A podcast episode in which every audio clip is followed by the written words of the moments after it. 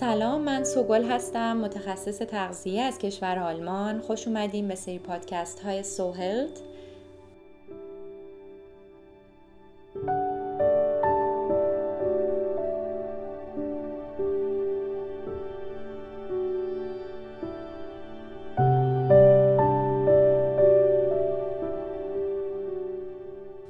در اپیزود قبل توضیح راجع به متابولیسم یا سوخت ساز بدن رو شروع کردم.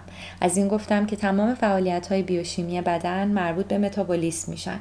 از سوخت و ساز درشت مغذی ها و مواد عالی صحبت کردم و در این اپیزود به دو تعریف انواع متابولیسم و عمل کرده اونها و اختلال در سیستم سوخت و ساز بدن می‌پردازم.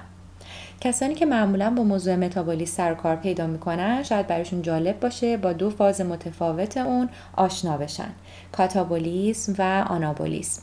کاتابولیسم باعث شکسته شدن مواد و تولید انرژی میشه و آنابولیسم که برای ساخت اجزای سلول از جمله پروتئین ها از اون انرژی استفاده می‌کنه. در مثال کوتاهی سعی می‌کنم این رو بهتر براتون توضیح بدم. در سوخت و ساز آنابولیک نشاسته در کبد و ماهیچه ها ذخیره میشه و در سوخت و ساز کاتابولیک این نشاسته به قند تجزیه میشه و به صورت گلوکوز برای بدن تأمین انرژی می‌کنه و به این صورت قند خون می‌تونه ثابت بمونه و ماهیچه ها می‌تونن از تولید انرژی استفاده کنن. تا اینجا کوتاه در مورد این گفتم. حالا موضوع این هستش که بدون هر کدوم از فازهای متابولیسم فعالیت مثل رشد، حرکت، فعالیت سیستم عصبی بدن و باروری غیر ممکن هستش. موضوع بعدی اختلال در سیستم متابولیسمه در واقع زمانی میگیم این اختلال به وجود اومده که مواد غذایی که می‌خوریم در بدن طوری که باید تجزیه نمیشه و در ارگان هایی که نیاز به انرژی برای عمل کردشون دارن بهشون مواد مغذی حاصل از فعالیت درست متابولیسم نمی‌رسه.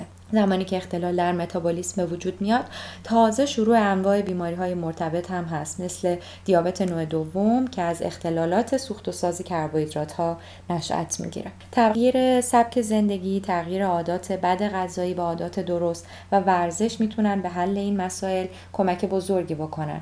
انسان ها از نظر متابولیسمی با هم متفاوت هستند و نیاز بدن به انرژی از فرد به فرد دیگه فرق می‌کنه که ریشه های ژنتیکی داره.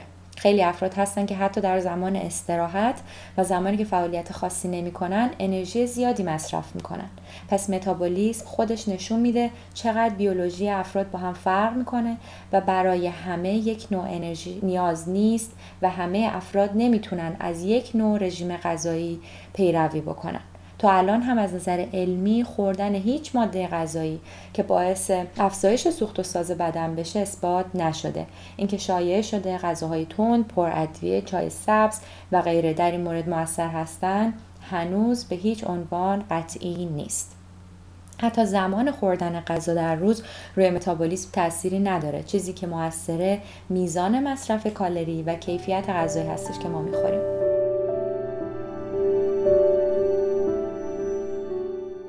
نکته مهم این هست رژیم های بسیار کم کالری هم در واقع برعکس عمل می‌کنن. یعنی اون چیزی که تصور عموم هستش که پس من وزن بیشتری کم می‌کنم نه اینطور نیست. اگر میزان دریافت کالری در طول زمان در طول مدت طولانی خیلی پایین باشه سوخت و ساز بدن رو به شدت پایین میاره و باعث میشه که دیگه وزن پایین نیاد. پس تنها یک راه میمونه.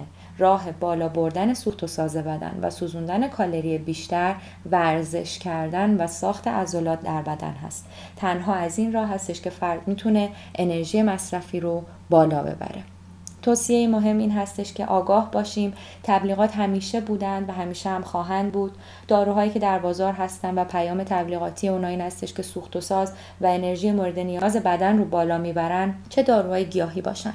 چه داروهای شیمیایی همه بدون نتیجه هستن و همه عوارض خیلی سخت و جبران ناپذیر رو بر روی بدن ما به خصوص بر روی کلیه ها و کبد دارن.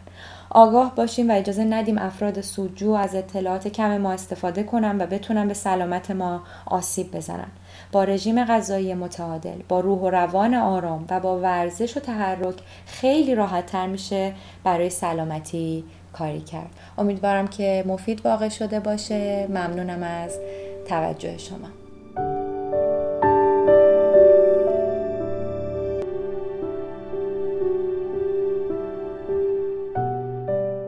برای در جریان قرار گرفتن از اپیزودهای بعدی سوهل پادکست رو سابسکرایب کنید.